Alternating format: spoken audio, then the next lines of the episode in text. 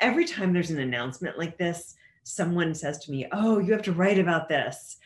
But I don't want to because I mean, first of all, I'm not a Salinger expert. You know, I, I've done a lot of research into Salinger. I probably know more than your average person, but I'm not. I actually think you know way more about Salinger than I do. I can't quote Salinger at will, you know. Mm-hmm. Um, but also because I mean, I think like everyone, my fear is that this work is bad. Um, I, I for a long time feared that there was no work which I think is a valid fear. Hi, everyone. Welcome to this week's episode of Tourist Information. I'm really happy to have on the show this week Joanna Rakoff. She is a novelist, a memoirist, a journalist. Um, I found out about her by her great book, My Salinger Year, when she worked in J.D. Salinger's literary agency and was charged with answering his fan mail. Uh, that book has been turned into a movie, which came out, I think, at the beginning of COVID. It's very good. Sigourney Weaver, in particular, playing uh, Joanna's boss at the literary agency, is, is wonderful, as always. And so I really wanted to focus this conversation about the Salinger effect. If you've seen the documentary on Salinger or the oral history that came out at the same time, both of those sold for seven figures. Weinstein picked it up for Miramax, and uh, I think, I'm not sure if it was Scribner's, but a major publishing house put out the oral history. Um, this is kind of unusual for a guy who had one novel and a series of short stories, and the only ones he'll let people read are the ones in the New Yorker. so I reached out to Joanna while I was working on an article for Bloomberg about a woman named Betty Epps, who in 1980 was 40 and kind of at a crossroads in her life, and went to Cornish, New Hampshire, and mailed Salinger a letter that she wanted to meet him. And when he showed up to meet her in Windsor, Vermont, he she clandestinely had a recorder in her armpit and recorded 27 minutes of conversation.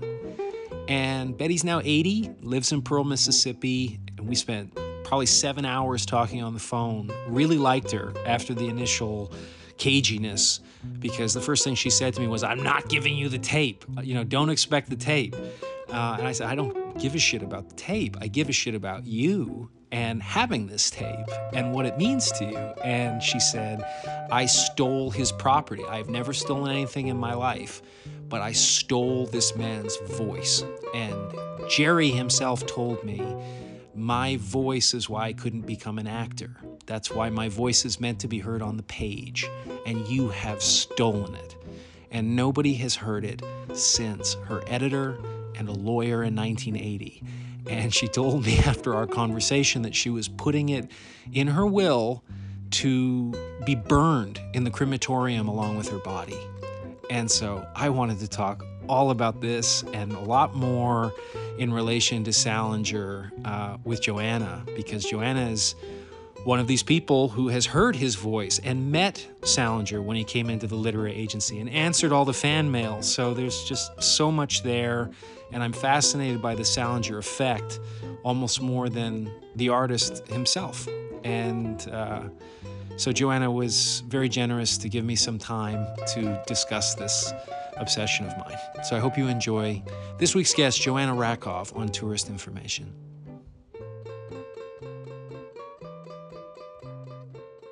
So I, I, guess maybe a place we could start with the Salinger book is the idea for it, and then we can kind of get to the response of it, this enormous response, and then this surreality of um, a movie and all of that. Yeah. Um, do you mean like what was the impetus for the book? Like how did I? Yeah, because it just it just seems like such a. I mean, how many books ha- have the kind of angle that yours did? I mean, um, I guess like getting, I guess framing it for people who don't know, who haven't had a chance to read it yet when you're working at JD Salinger's literary agency, did you have any sense that you are kind of like Michael Lewis at Salomon Brothers? Like, there's a book here. Like, there's just no, you're Abraham Zapruder in terms of you're dealing with an author who's sold 75 million copies of something.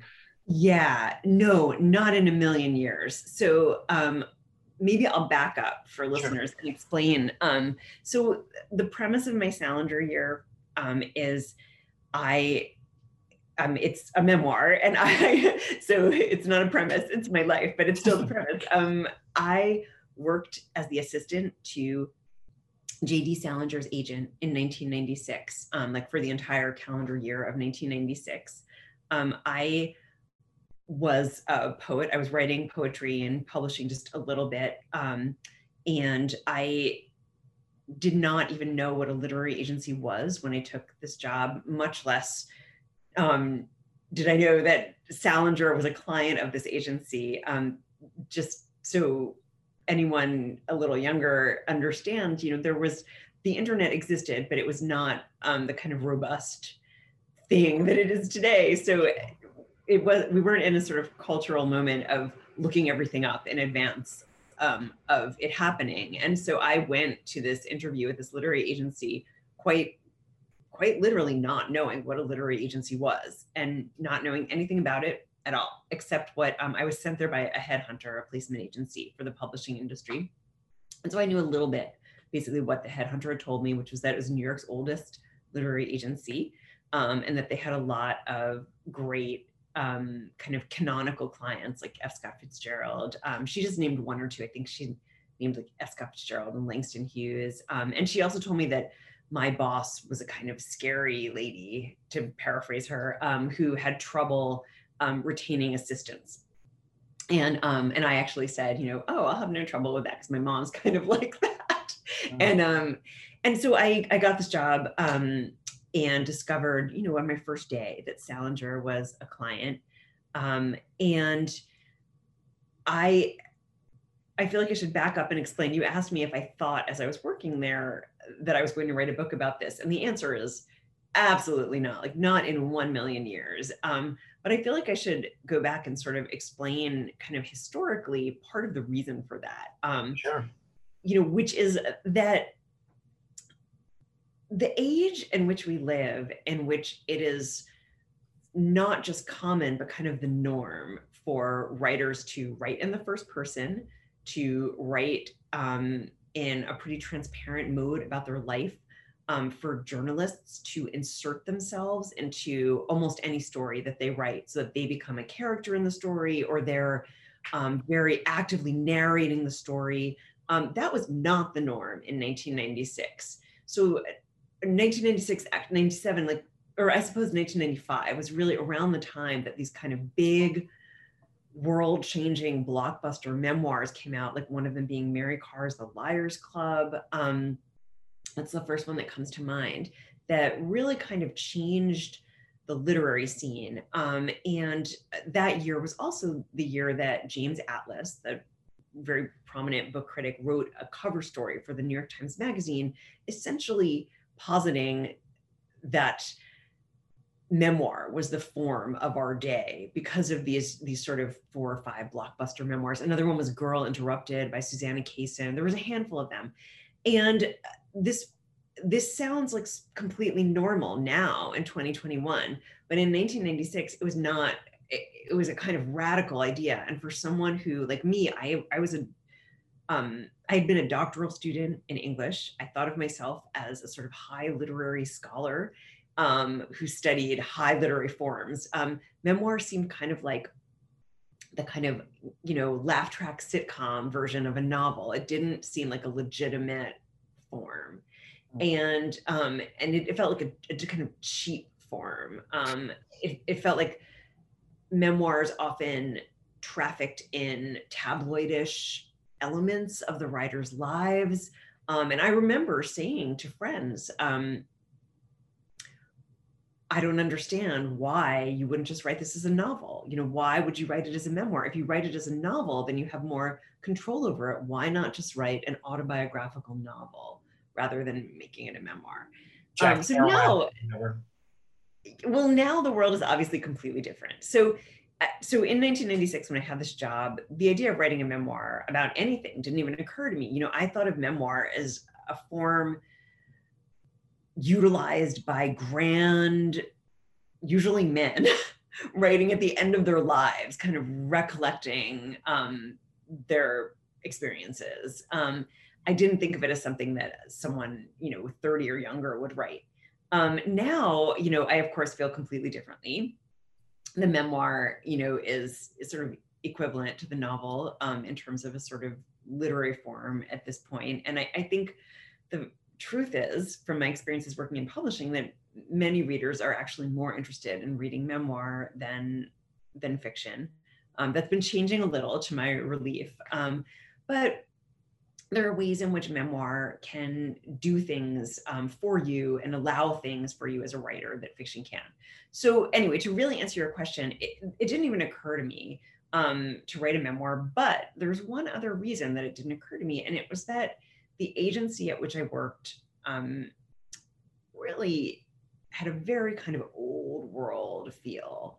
Um, and there was kind of a code of silence about what went on at the agency and also with regard to their writers. So Salinger obviously, very obviously, um, valued his privacy more than anything, more than his writing, it seems like actually toward the end of his life. And the idea of writing a book that would expose the agency and Salinger's life was repellent to me. Um, and even years later, when I sat down to write the book, many years later, um, I still had misgivings about betraying the agency and betraying Salinger. And I played some mental tricks on myself to get over over that, which maybe we'll get to. But um, but yeah, it didn't occur to me to write about this until m- much later. And the idea was not even mine. It was it was given to me by someone else. Mm, interesting do you feel one of the things we've never talked about i mean for, for people listening like you and i have had some rather extensive conversations about salinger and, and, and some of the material we're talking about. Um, i know that when i was writing about cuba i just know it's a forbidden fruit for people. So there's an instant sort of i can't go there and i want i want to because it's supposed to be like the united states in the 1950s in this kind of golden era.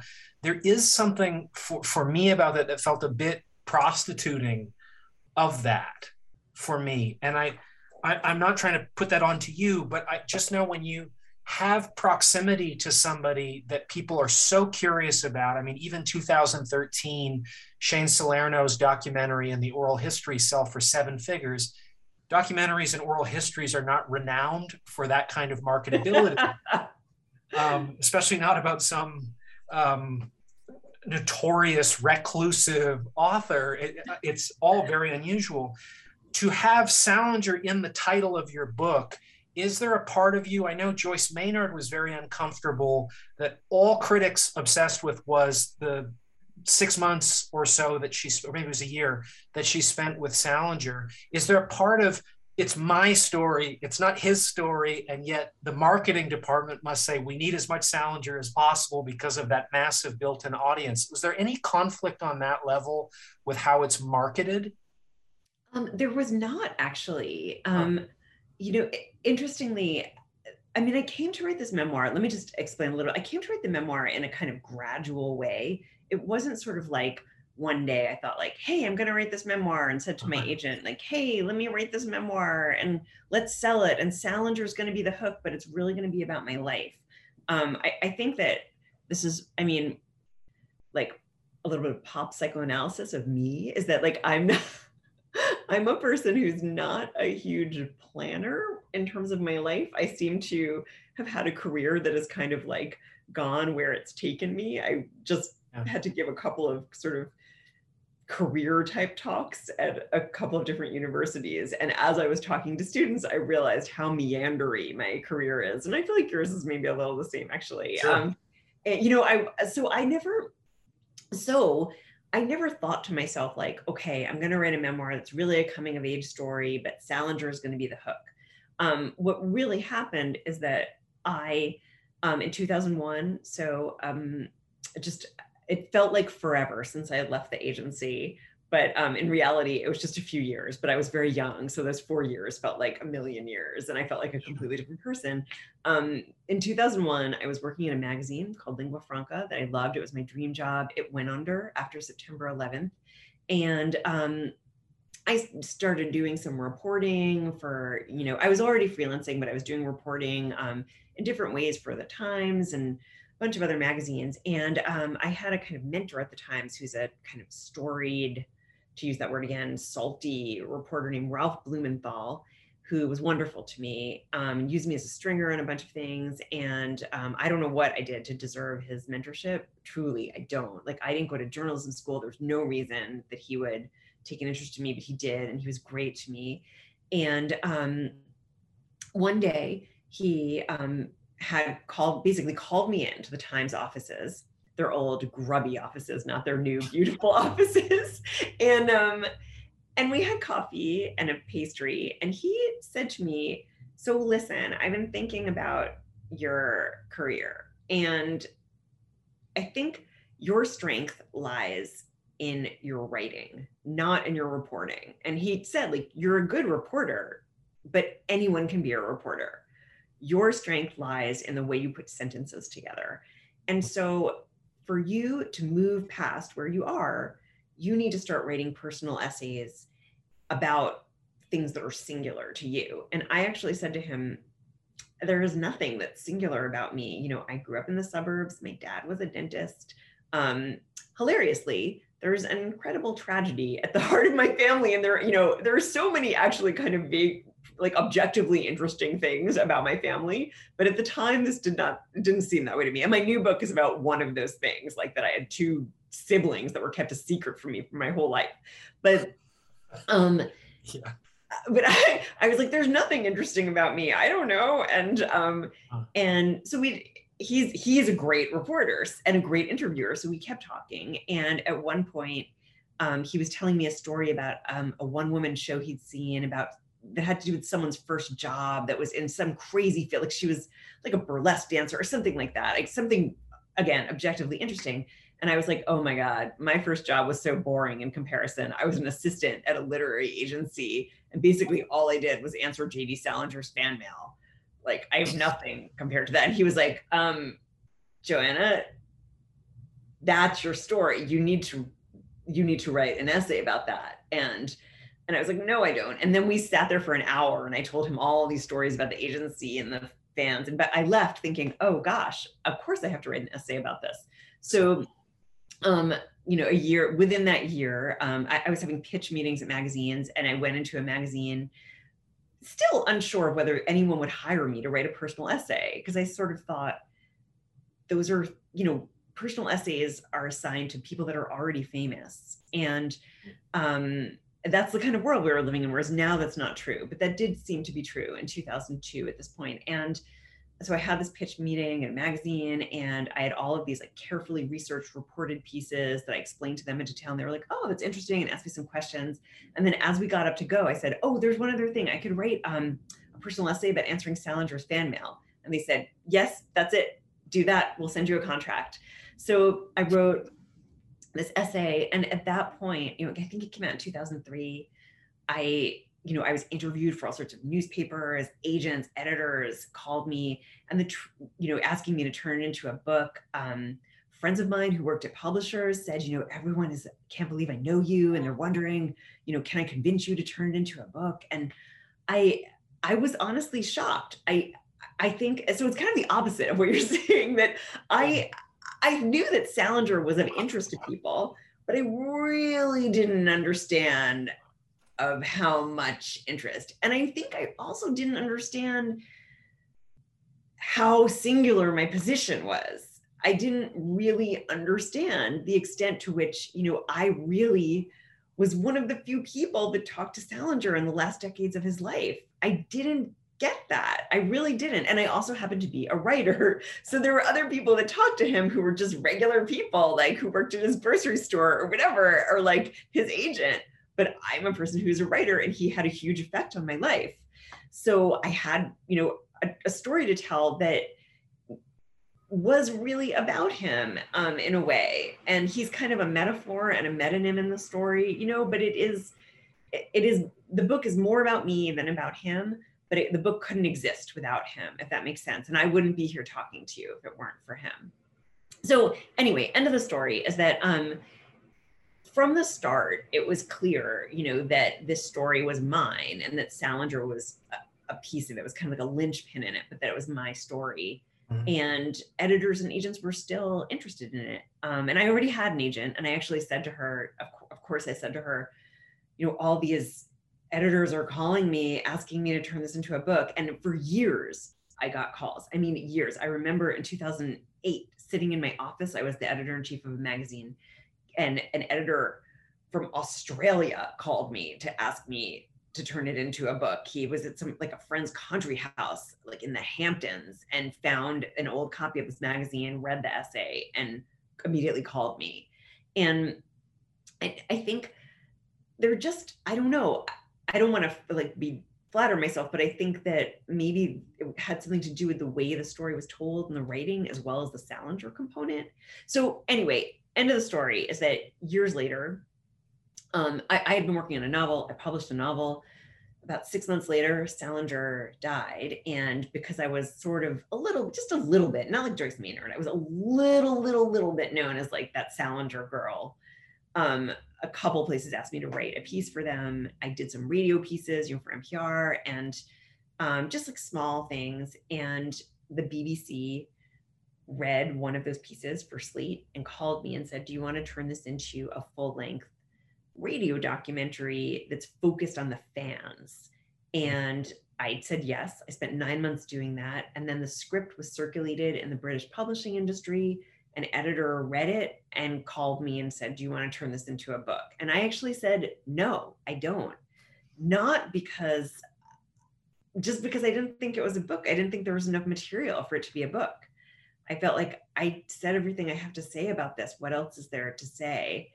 And he kept pressing me and pressing me, and time went by. And eventually he had a meeting with my agent and he convinced her that I should do it. And I still kept saying no.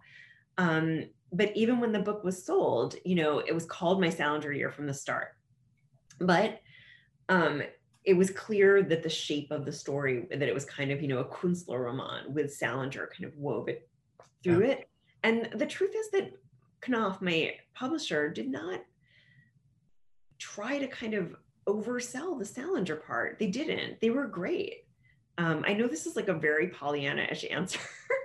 no, no, no, but it, it, it's not. I mean, my entry to publishing was the same thing. I never thought that somebody that never did anything in boxing but happened to get trained by Olympic champions in Cuba, like who cares? I didn't do anything with it. What's interesting about that, and that's that's how I got a book deal, two book deals out of it. So I, I completely personally identify with what you're saying. But I also think, you know, I checked in with you because you are one of these few people that has known his voice when I was doing a thing about Betty Epps, who secretly recorded Salinger's voice.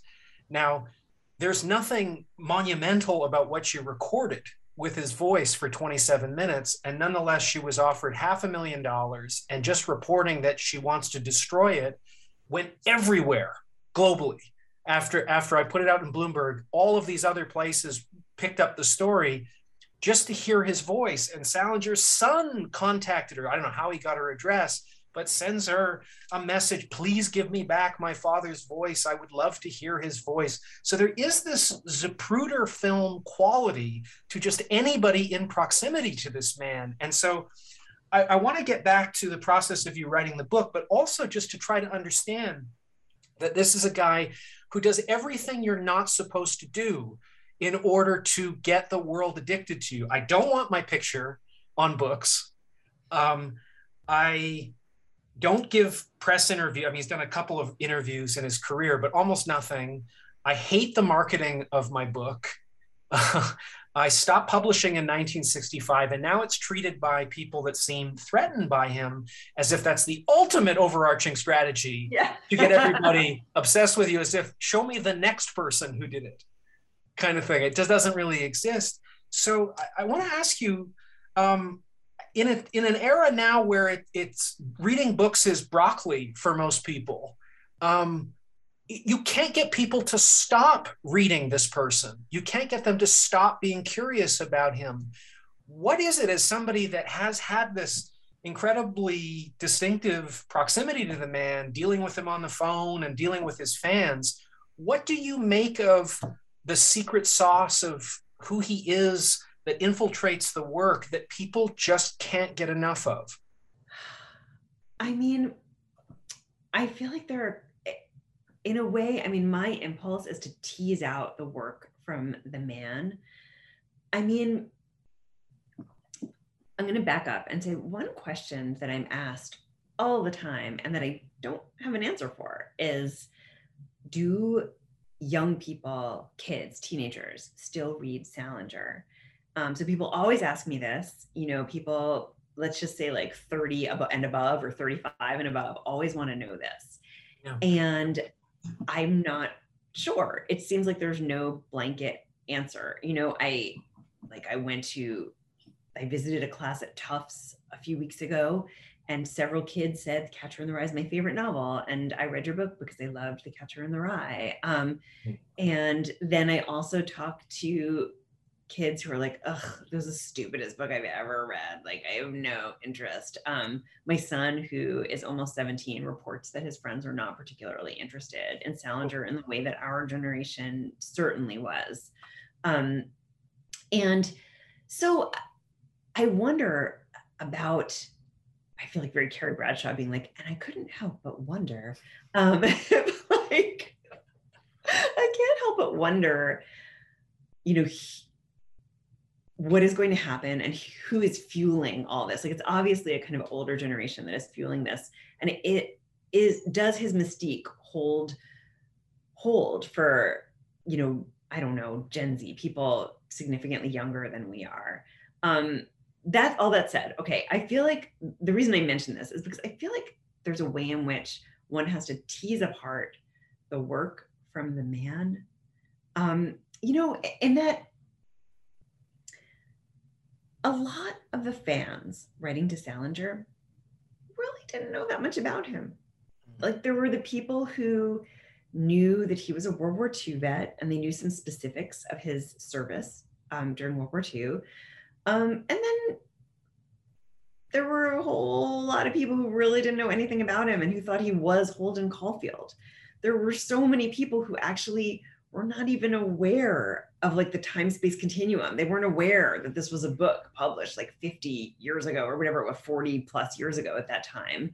And they seemed to actually perceive Salinger as being a young person who had written this book.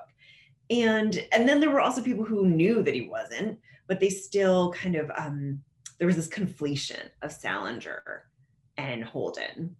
Um, which, which, which, which, sorry to interrupt, but but I mean, which he also blurred because he also said, "I'll never give this to the movies. The only person who could ever play this is me."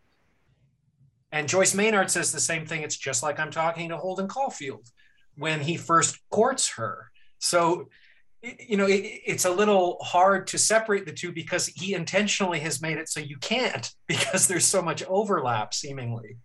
Yeah, but then at the same time, I mean, let's put Joyce Maynard aside for a mm-hmm. moment. Um, I'm just gonna not say anything at all about her. But in terms of Salinger, I mean, what has happened with him is a, a sort of classic kind of celebrity silent sort of thing in which every little thing that he's ever said to the press or um, to anyone that's kind of leaked out has become magnified and um, attained this kind of massive significance that it would not have if he had not retreated um, into hermitude, right? So if he had just lived a normal writer's life, even like a life like Thomas Pynchon, where he, you know, didn't like really go out much and like would occasionally like write the liner notes for an album of a band he liked, you know? Right. But like you knew he was there, like living with his wife in an apartment somewhere. Like he he wasn't a full hermit. He just was someone who didn't want to participate in the kind of like publicity and marketing machine. And I'm not sure that we would be hanging on to these little shreds that he's given us and you know and and sort of invest them with the kind of um, power that one is investing that oh only i could play holden like we just don't know if that is as profound a statement as it's believed to be well well you know, i mean i personally think in terms of his film stuff like i mean i feel like which is a whole other story. But I feel like in terms of him not allowing film adaptations, a lot of that just had to do with control, right? Because he actually loved the movies. He loved the movies. He loved TV. Um, he, you know, was a huge viewer. He loved to watch things. Oh, sure. And I, I you know, he did sell this short story to um, Hollywood, and you know, hated what happened with it, and I think felt very burned by this. And I, I think he didn't want he he really felt like especially catcher which is a book that he worked on for so many years. I mean it goes back to a short story years and years and years and years before that he was carrying around the trenches with him and whatever. Like Sure. so i can imagine not wanting to lose control over something that you've crafted in such a precise way you know? Well, I, um so I just anyway. also I just also wonder though. I mean, a couple a couple points to in regard to that. One is he said, "I want Holden to exist in the private imagination of my readers' minds." So it's not just for him to control, but for us to control. yes Which- it's true Which we, when I hear that, I go, "Wow, that's a profound idea to not have Leonardo DiCaprio instead of playing Basketball Diaries, playing Holden, because you can't think of it the same way ever again. It does change forever. And he even has controlled this after his death, like I mean, that it can't be adapted. And I, I, I wonder, I wanted to ask you, in an age where, well, A, this is what 1951, the book comes out. It's the first time that I can think of in any artistic endeavor that the world of adult society thinks that a teenager knows something it doesn't. I Mhm. can't think of another example of that. I mean, yes, you have Lewis Carroll giving us a, a Victorian child for the first time, where that becomes the focus, a female in, in literature. But um, that's a profound thing, especially when the central tension of almost all of his work is materialism with spirituality, which doesn't seem like it's ever had more purchase than it does now, where everybody wants to start off. I mean, uh, you have a generation of kids who say they want to be famous rather than any other accomplishment or endeavor. They just want to be famous.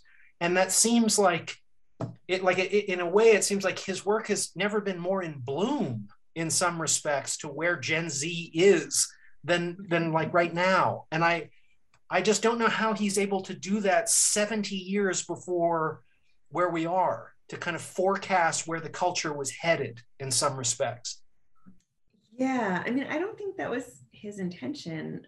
Um, I think he, I mean, my own sort of school marmish take is simply that what you're describing is simply the definition of actual literature Hmm. rather than simply writing, right? Like a book that seems as timely now as it did 70 years ago or 100 years ago or 200 years ago Yeah. that is literature you know in the way like you read the Forsyte saga you know a dissection of like the english middle class and it feels very relevant to life today. Um you know certain jane austen novels feel very very relevant. Sure. Um and i mean i could go on and on and it's the same with catcher because it is a great work. It's an actual work of art. It's not um uh, something that was sort of designed for mass consumption to sort of be read and tossed away you know?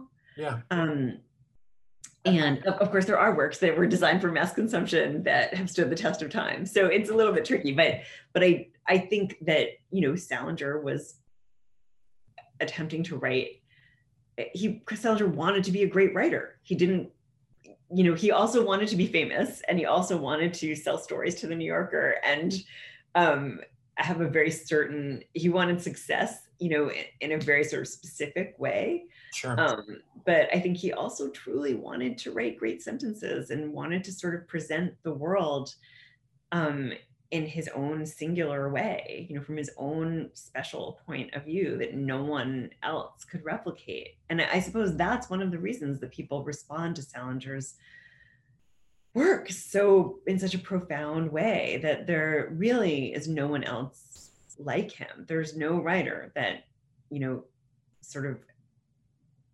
views the world the way he does. Um, I just was just at a big literary event, a huge, huge um, kind of gala fundraiser thing for the Center for Fiction. And at that event, um, people kept initiating conversations with me about Salinger. Um, I think provoked by the fact that they had just seen the my Salinger film, mm-hmm. and there were all of these frenzied conversations with you know, is in people saying like, "Oh, for me, Franny and Zooey is my favorite, and I read it over and over again, and I just, I, you know, just oh, Franny and the restaurant," and then other people saying, you know, "Oh, for me, it was nine stories. I read nine stories first, and nothing compared to it," and you know, people have such a sort of intimate attachment to Salinger's work. Um, I, I, it's hard to think of any other writer that would kind of spark that same kind of those same kind of frenzied conversations that right. I, I had the other night. Um, pretty pretty hard for someone to be like, "What's your favorite?" You know, it's almost as if in choosing in people in sort of choosing their favorite Salinger, they're kind of saying like, "This is who I am." Right. Well, and, and of course, I mean, not many authors' work has led people to go out and kill people or attempt to kill people. I mean, I'm seven blocks right now from where John Lennon was murdered. And yes, um, that the explicit intent is to promote readership of The Catcher in the Rye as the, the, the mandate that he says in court when he's being convicted for murder. I, I think that casts another um, aura of of the work. Like it's it's it's pretty it becomes a soup rather than a spice of of an angle of this that that very few works of fiction have led people to do such dramatic events that really change the culture in in in that ancillary way but a profound way obviously with people's connection to the Beatles and John Lennon. And and again I mean I think I think Chapman said I'm listening to Imagine and John Lennon telling me, Imagine a world without possessions. I wonder if you can. And said, That guy's a fucking phony. That guy's driving around with a Rolls Royce and living at the Dakota, and he's lecturing me about possessions. It sounds just like Holden Caulfield calling out the phonies. So, yeah, I I'm curious. I mean, I, I, I hear what you're saying in terms of removing himself. But I mean, another angle of that that's quite interesting is people in New Hampshire say he wasn't a recluse. He went to all the bake-offs. He was a, a very friendly person to deal with in that community most of the time. You know, I, I mean, you and I have both been there to Cornish, and um, nobody wants to help you to get to him or to learn more about him. They want to protect him. So there's a lot of contradictions here, and it does seem like he holds up a mirror to a lot of us. I mean, you, you mentioned, I, I agree with you. I mean, great literature obviously retains its relevance for, for different times. But there's another angle to his work that seems a bit like Truman Show, where when it comes out, we think, oh, it's a dystopian hell to be trapped and be filmed 24 hours a day. And I don't remember what year it came out, 96 or something. But within five years, it's a dystopian hell for people not to be filmed all the time, to not have to be keeping up with the Kardashians and have a film crew wherever you're going. That's a destination. Mm-hmm. And it's it's weird that it can be such a whiplash in the culture. That that the idea of him wanting to be private is itself deeply suspect. to not want to publish books is deeply suspect. To not want to go on Oprah and share his views about everything is suspect. When it seems to be, as his son said, it, it's really us who are uncomfortable with our need for publicity and not wanting to be private about anything, but we project onto him. And so I, I wonder if you could speak to that angle with this is, is like you're seeing how much of what you were reading with the fan mail? I mean you were explicitly instructed i mean it's, it's kind of said for a laugh in the film and the book um, by the agency to to not pass it on to salinger. He didn't want any of the fan mail. Was your overriding feeling reading it of desperation or longing to connect with him? Or what was it emotionally that was the the resonance of that fan mail? Um it was a mix. I mean I, I would say there definitely was a kind of you know the emotional pitch of the letters was generally on the high side you know mm. as in people really wanted to connect with him definitely um, and there's a, a lot of feeling that Salinger was the only person who understood the fan. You know, a lot of I read The Catcher in the Rye, and I'd never read a book where the main character seemed like me, and you know, I don't understand how you understand me so well. Mm-hmm. Um, so there was a lot of longing to connect in that way. Like I think a lot of people writing out of a profound sense of isolation, um, if only isolation kind of in their own minds, you know, um, they weren't, you know, all crazed murderers. Like they were sometimes very normal people, but who felt internally like Holden Caulfield. Um, and then there was also a whole just very specific component, which was um, people, men, all men, approximately the same age as Salinger, who had had similar experiences during the war. And mm. often they had, they wrote letters explaining that they had read Salinger's work as it was published um, and profoundly connected to it um, and felt that it expressed their sort of horror um, in coming home and um, all of the stories. Not they would sometimes name a story or two, but in general, they felt like his work captured the almost kind of like post-apocalyptic feel. Um, you know, that, yes, um, and um, and so those those writers, the veterans, you know, seemed perfectly sane, and they didn't seem desperate. They seemed kind of like men reflecting at, you know toward the end of their life on experiences they'd had as very young men and recognizing that this one particular writer captured their experiences um, and in a way like their emotional reality um, in a way that really spoke to them. And you know sometimes they would mention that they had read books that were much more straightforwardly about the war but salinger's books were the ones that helped them feel less alone at the time. Mm. So that was a very specific type of connection, but all of them were just kind of longing for connection. I don't, in general, I didn't get like an unhinged or desperate feel from most of them. I just got a sort of longing um, to, to sort of be in touch with him and have him recognize their experience and their connection to this character he, he created. I wanted to ask you about because I've not heard many people talk about this. As I was rereading uh, the Joan Didion review of Salinger before he published his book, which is around or was intending to publish, republish Hapworth and stuff like that. And there's an odd line of criticism of his work about his hiding his Jewish identity, that he was half Jewish and that his characters very rarely talk about being Jewish. But this is somebody like, I, and I say this to somebody where my mother is Jewish and I know you're Jewish, but if you're half Jewish and your mom has changed her name to pretend to be Jewish and it's hidden from you, and this is an interesting aspect of Anthony Bourdain as well that his mother hid from him that, that she was Jewish until he was mm-hmm. almost 20. I, I wonder what that component, how much that informs some of his work, aspects of his work um, for you as a reader, or for, or maybe for some of the fan mail, because I, I, it's it's an area that I think is a rich mine, but very I seldomly hear it addressed, and it seems misunderstood to some degree, or or ungenerously approached. Yeah, well, I mean, I think that um, all Jews want to claim Salinger as their own, and then there's a whole world of literary Jews who are like, but he didn't actually write about being Jewish. Um, I mean, here again, I I actually am very skeptical of generational differences and definitions, but hmm. I will sort of tell you, answer this question sort of starting off with an anecdote, which is that my father, who was just a few years younger than Salinger, um, he was born in 28, um, so just a little younger than Salinger. He w- fought in the Korean War rather than World War II. He was too young um, for World War II. Um, my father loved Salinger and he related very, very strongly, particularly to the Glass family stories.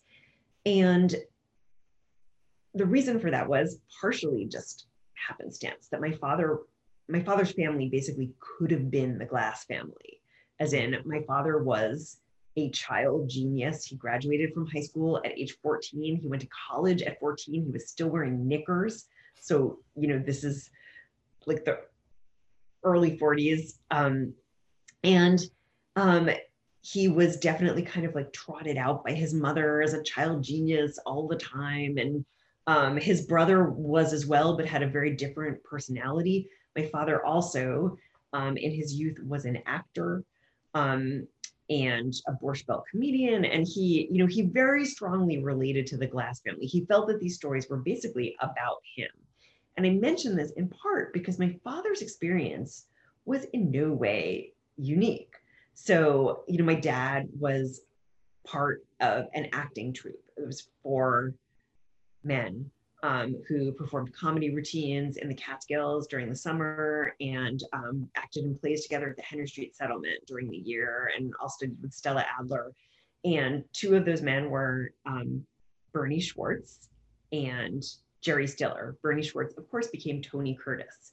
Um, so their experiences, you know, right, there are these hugely famous men. They had very, very similar upbringings. Like, um, I mean, Jerry Stiller, identical upbringing to my dad, you know, and um, and so I do actually feel that there's a way in which, and I'm, I'm going to get to the Jewish part in one second. There's a way in which the kind of cultural and emotional experiences and the kind of class strivings um, the like attachment to certain types of objects and houses and the fetishization of certain types of apartments and ways of living and um, female beauty. I feel like all of that is very much a part of the kind of worldview of first generation american jews. Um, particularly, I mean, Salinger obviously grew up uptown and he was kind of in the minority. Like, um, you know, my dad and his friends were all like Lower East Side, Brooklyn, the Bronx. But there was a way in which there was a kind of universality to the kind of world that he's giving expression to. And I think that for someone like my dad and his cronies, Salinger didn't have to name it. He didn't have to talk about being Jewish. He it didn't have to be explicit because to them it was all there. So that's number 1. Like they they read these books and they felt extraordinarily Jewish to them, as Jewish as Saul Bellow, you know, as Jewish as Philip Roth or Isaac Bashevis Singer, how, but more specific to their experiences as first generation American and New York Jews, you know, and um,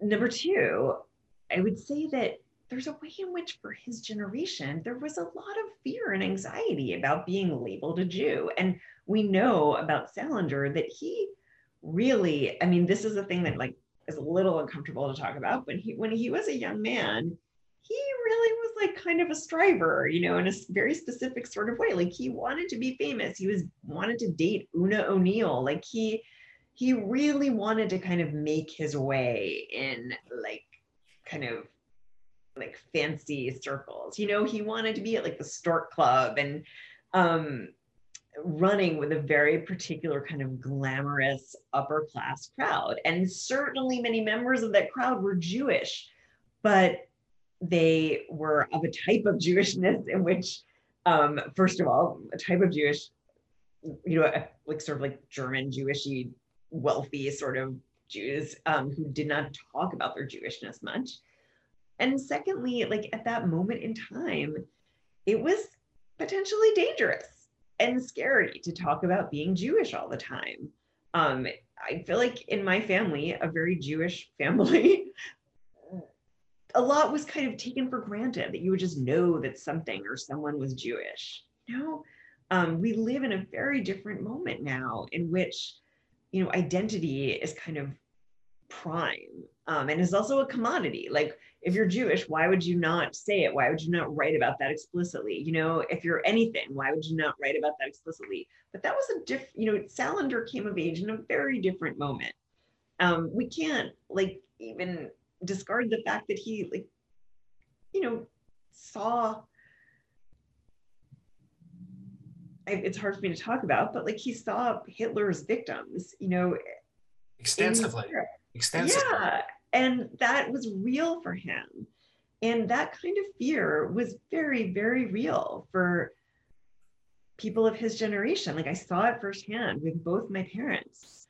um, you wouldn't say you were Jewish loudly in public or ever in public. You just wouldn't talk about it. And it, it, does seem in his work also that the omission of things is the ghost in the machinery. Uh, it's one of the great powers of his work. I mean, I think he uses the slur against Jews once in a short story, mistaking it for kite, that somebody mm. kept calling a, a character a kite. And it's really subtle that it's just this little thing that's there, but it haunts the story. It completely haunts the story with how it resonates for the reader as a closing. And um, similarly with with like Franny and Zooey, like I I find the kind of code switching really interesting about like just what you're describing of how Salinger was moving through the world because it's one of the things I find so interesting about the silence is to the hilt he was the ambitious the most ambitious status obsessed writer you could ever be as a young totally. writer yeah. anything that's not in the New Yorker will not be read it's not worth being read sort of thing to um to why would I ever want anything to be published? Isn't it enough just to write? What what what more need do I have? So it's like these two extremes that you one has to recognize rather than reconcile in order to kind of get at um, absolutely the struggle yeah. that he was he was feeling. It's like it's not like he can't identify with our desire to be famous. It's that he's trying to get away from that part of himself. Yes, I mean, I think that he embraced it as a very young man, and yeah. saw it as something that he could attain with um, you know his innate intelligence and a lot of hard work. Um, and i think that what happened i mean it's almost like a sort of faustian sort of story is that he he got that fame um, to a greater degree than he ever thought possible for a literary writer right? And then it was not what he expected he didn't enjoy it in the way that he thought he would right um, I wanted to ask you just just last little area. Um, what do you think that was the breakdown between female versus male fan letters? Because I I was doing some talks with Ken Burns when they did um, the Ernest Hemingway documentary, and one of the things that I was trying to explore a little bit when I was writing a review for that was the fact that Hemingway is the personification kind of of toxic of toxic masculinity. yeah. So many people. But what is omitted is the fact that he was really obsessed with the female perspective. He began with stuff that was unpublishable, dealing with date rape from the perspective of the victim. Um, Farewell to Arms ends with childbirth leading to the death of mother and child. Um, Hills, Hills Like White Elephants is about a male pressuring a woman into abortion um, this doesn't really line up with somebody who's not profoundly interested in women's perspective of things half a century before it becomes sort of commonplace of, of discussion. I mean, this was very um, abrasive material to even raise at the time that he was trying to artistically connect with it. Um, do you feel that Salinger has connected with female readers in a meaningful way, or is it more the domain of young men identifying with Holden Caulfield? Oh, I think he really has. I mean, people always assumed that the letters were more from young men, um, but they were not. I would say it was probably 50 50, actually. Huh. Interesting. Um, lots of letters from very, very young women, you know, 13, 14 year old. I remember getting some letters from 12 year olds. Um, people often in the letters told um, Salinger about their lives. You know, they would say, I am a 12 year old girl in Tokyo, Japan um, and I go to this school and what have you. So I would say it was pretty equal. I mean, I don't feel like Salinger is a writer who has the kind of stigma that Hemingway does in terms of his portrayals of women and even his treatment of women. There was a kind of moment where, like at the sort of beginning of the Me Too movement where people were kind of like, oh, he took advantage of Joyce Maynard. I don't mean to say that in a dismissive way because I don't actually feel that way at all. Um, the whole thing is kind of dodgy. But um, but there was a moment where people were sort of getting nervous about him, and then it kind of faded away. Um, and at that same time, I remember there being lots of talk about like oh, you know, he's in love with Esme and she's a little girl, and his stories are all about, you know, pedophilia at the heart. And that kind of rose up and then it went away. Mm. Um, and yeah, I, I, my impression is that his work resonates equally with women um, and men. I do feel like um, Franny and Zooey tends to be a favorite of women. Um, yeah. And that women really, really love the Franny character, which was certainly true for me when I read all of his work in one weekend. I mm-hmm. very strongly identified with her and with her kind of existential crises. And I, I think my like one second analysis of this is that, you know, Franny in that story um, it, is suffering from a kind of almost like a feeling of fraudulence in the world that's quite different from Holden Caulfield's, you know, admonishment of everyone as a phony. It's very different from that. She more is kind of feeling that the world is so superficial and that she had these kind of goals for herself and ambitions that now as she has gotten older finds just abhorrent and she wants to live a more meaningful life but she doesn't know how to do it. And I think these feelings are, I mean, I think they're common to everyone, but I think that young women and women in general can be very susceptible to them because, I mean, frankly, like as with Franny, there's so much emphasis on one's appearance, right? And the ways in which one's appearance defines one and determines one's life. And this is part of what Franny is bristling at, right? That she's beautiful and um, she's led a kind of charmed life, and she feels in her soul that her that she does not deserve this, that she's not a good person. And so this leads her to sort of see the fraudulence in everyone's life.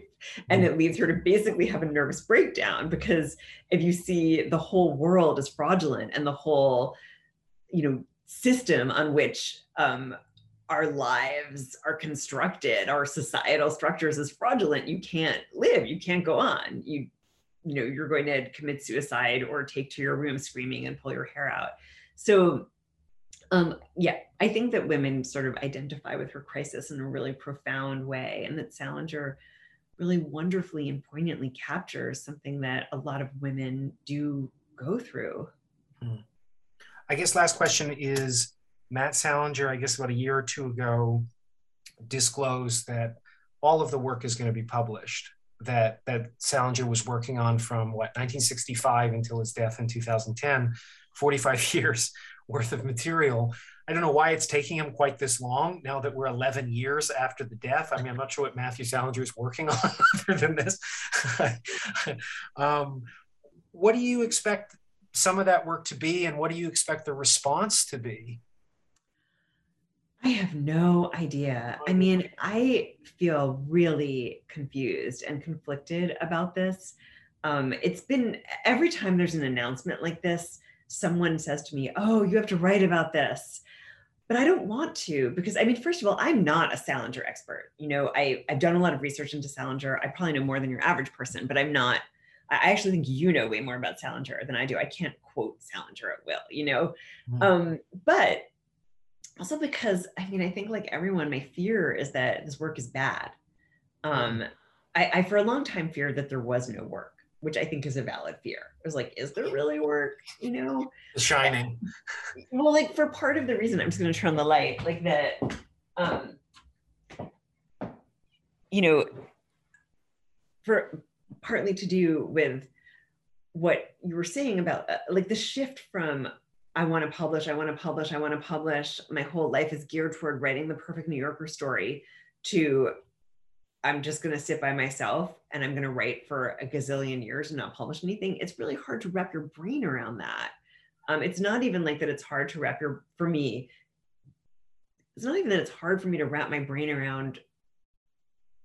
I don't want to go on Oprah because I do get that. I really do. Um, I was one of the few people that felt sympathetic to Jonathan Franzen when that whole thing happened, but it it just feels confusing. You know, was he really writing during that time? I, I mean, clearly he was because it's going to be published.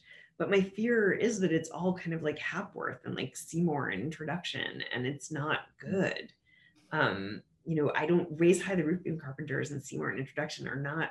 I, I don't think they're good. Like I think they're basically unreadable, and he should have been reined in. You know, he should have been edited properly, and like those stories, there should have been more drafts of them to get them to a place that works. And um, but he was too famous for that at that point and um i don't know yeah i don't know my fear is that they're bad um, i hope that that's not true. I hope they're amazing but i fear that they're bad. What do you think? Uh, i absolutely despise Hapworth. I i i've never got it's the only thing of his i've never gotten through. Um, yeah it's unreadable. Yeah uh I had that initial impression with with um, Raise High the Roof Carpenters and Seymour Introduction. I have a different point of view on them now, where they're actually both of those are my two favorites of his. But oh. but I oh. began feeling the same way as you. I just think that they're. I thought he had fallen off, but I think what he's doing is a bit like painters don't have an editor. Um, Beethoven and Mozart don't have an editor they get to choose every note, they get to choose every color. And Salinger's moving in that direction. And what I thought is he's he's just lost his mind or it's too insular. Um, but I think he was willing to go someplace like Seymour an Introduction, where if your brothers died and you don't know how to deal with it, you don't want the story to end. And so that that is what it's representative of. It's meant to be uncomfortable and strange and weird. And it's not him failing to try to do a New Yorker story, it's him trying to do something very daring in another yeah. direction. That I'm, I'm, not saying that people have to like it. I, am just saying that I, at some point, I felt like in, in a kind of Zen koan kind of way that there was a different mountain than I thought I was climbing in that story. And when I went to the other mountain, he was up there to say, I've been waiting for you for a while. Right. I love that koan. yes. And you're and climbing the wrong mountain. yeah. And and so his ability to do that, I think, is a direct result of the fact that he tries to stay an outsider. But then again, Hapworth is the last one, and I can't, it's impenetrable to me. So you're right. If it's all Hapworth, good God. I mean, I know, but who knows? Maybe it's not. Like maybe it's I don't know. Maybe it's amazing. Maybe it's like tales of his life in Cornish. Like, who knows what it is, you know? I mean, if you go by the letters, if you go by the letters that he's writing over the decades, he loses nothing of his power. Just in a letter, a throwaway letter to somebody, the references, the style, the diction, it's still, it has the, what he used to say, the fire between the words. It's still mm-hmm. there in a way that nobody else does it. And I can only hope that it's not Hapworth times 100 or whatever. So um, I know you got to go. Thank you so much, Joanna. I really enjoyed thank this. Thank you for having me. This is so fun to talk. Yeah, thank you so much. Good luck at your reading, by the way. Oh, God. Thank you. All right. See you soon. Bye. Bye bye.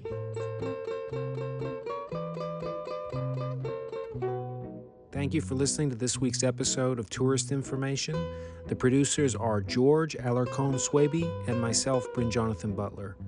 Please subscribe or rate the podcast. It helps us to keep bringing them out. Thanks again for listening.